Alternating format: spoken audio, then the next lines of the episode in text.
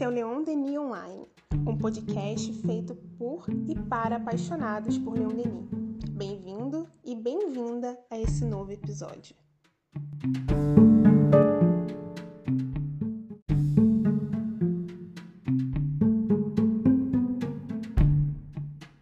Eu espero que você esteja bem nessa manhã, mas também quero dizer que se você não estiver, tudo bem. Tá tudo bem não estar bem. A vida é feita de ciclos e se hoje não está tudo bem, daqui a pouco pode ficar.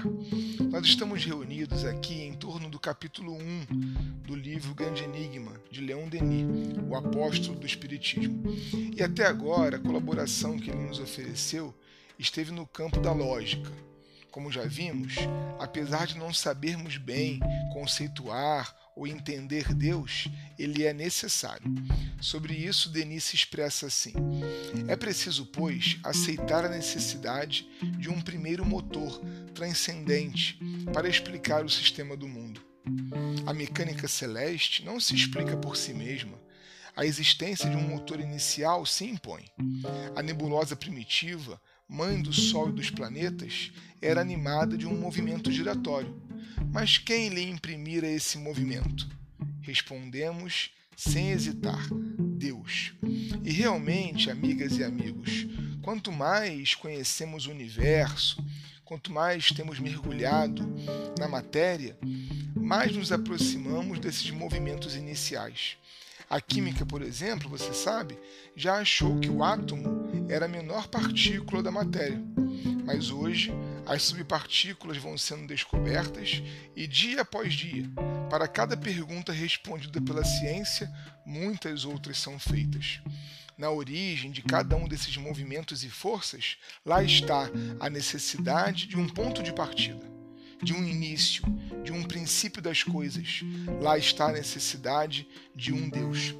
E para organizar nossas ideias aqui no café em torno do conceito de Deus, existe um obstáculo gigante que Kardec já previu na introdução de O Livro dos Espíritos.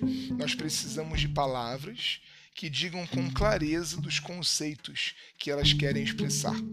Aliás, para reforçar as conexões do Espiritismo com a filosofia, é importante destacar nesse texto de Kardec uma preocupação que é a mesma dos filósofos da linguagem, a busca por definições.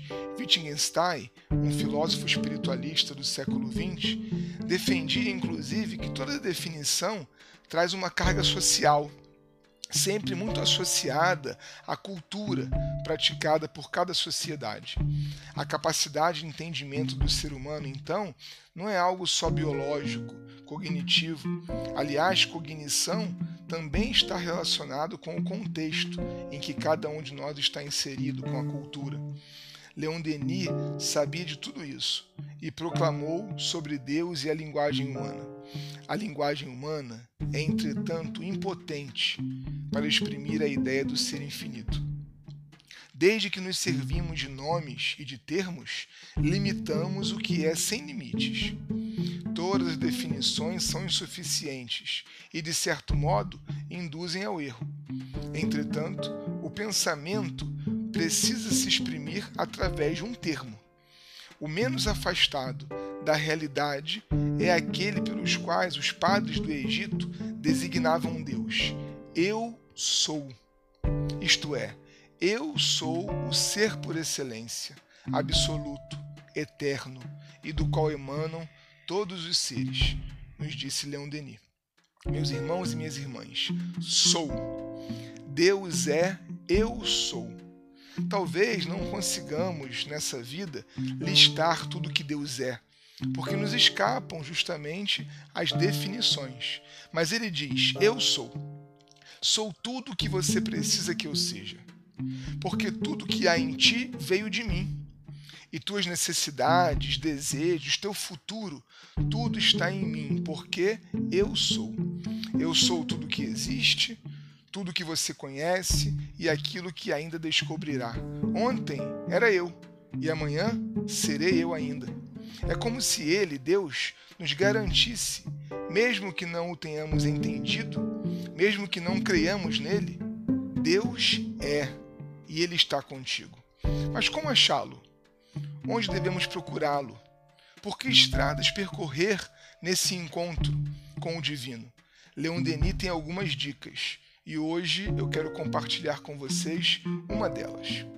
Não procures Deus nos templos de pedra e de mármore, ó homem que o queres conhecer, e sim no templo eterno da natureza, no espetáculo dos mundos a percorrer o infinito, nos esplendores da vida que se expande em sua superfície, na vista dos horizontes variados, planícies, vales, montanhas e mares que a tua morada terrestre te oferece. Por toda parte, à luz brilhante do dia ou sob o manto constelado das noites, à margem dos oceanos tumultuosos e assim na solidão das florestas, se te sabes recolher, ouvirá as vozes da natureza e os sutis ensinamentos que murmuram ao ouvido daqueles que frequentam suas solidões e estudam os seus mistérios.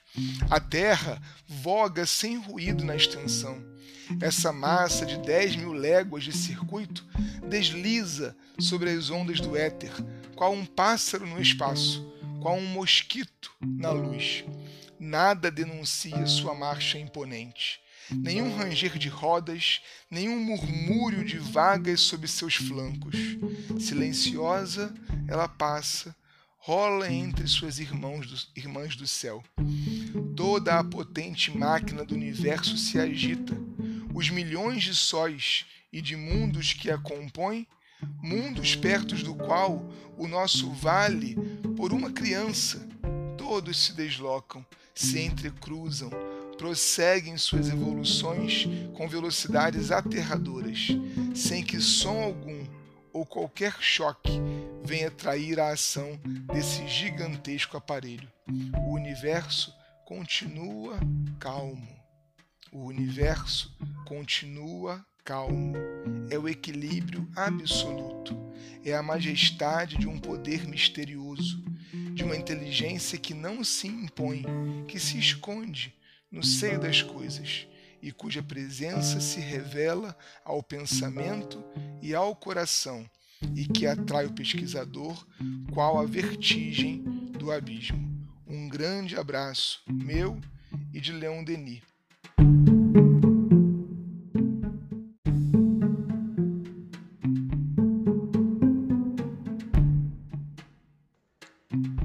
Conheça o conteúdo do portal leondenionline.com e estude o Espiritismo Clássico conosco. Visite também o nosso Instagram no arroba leondenionline.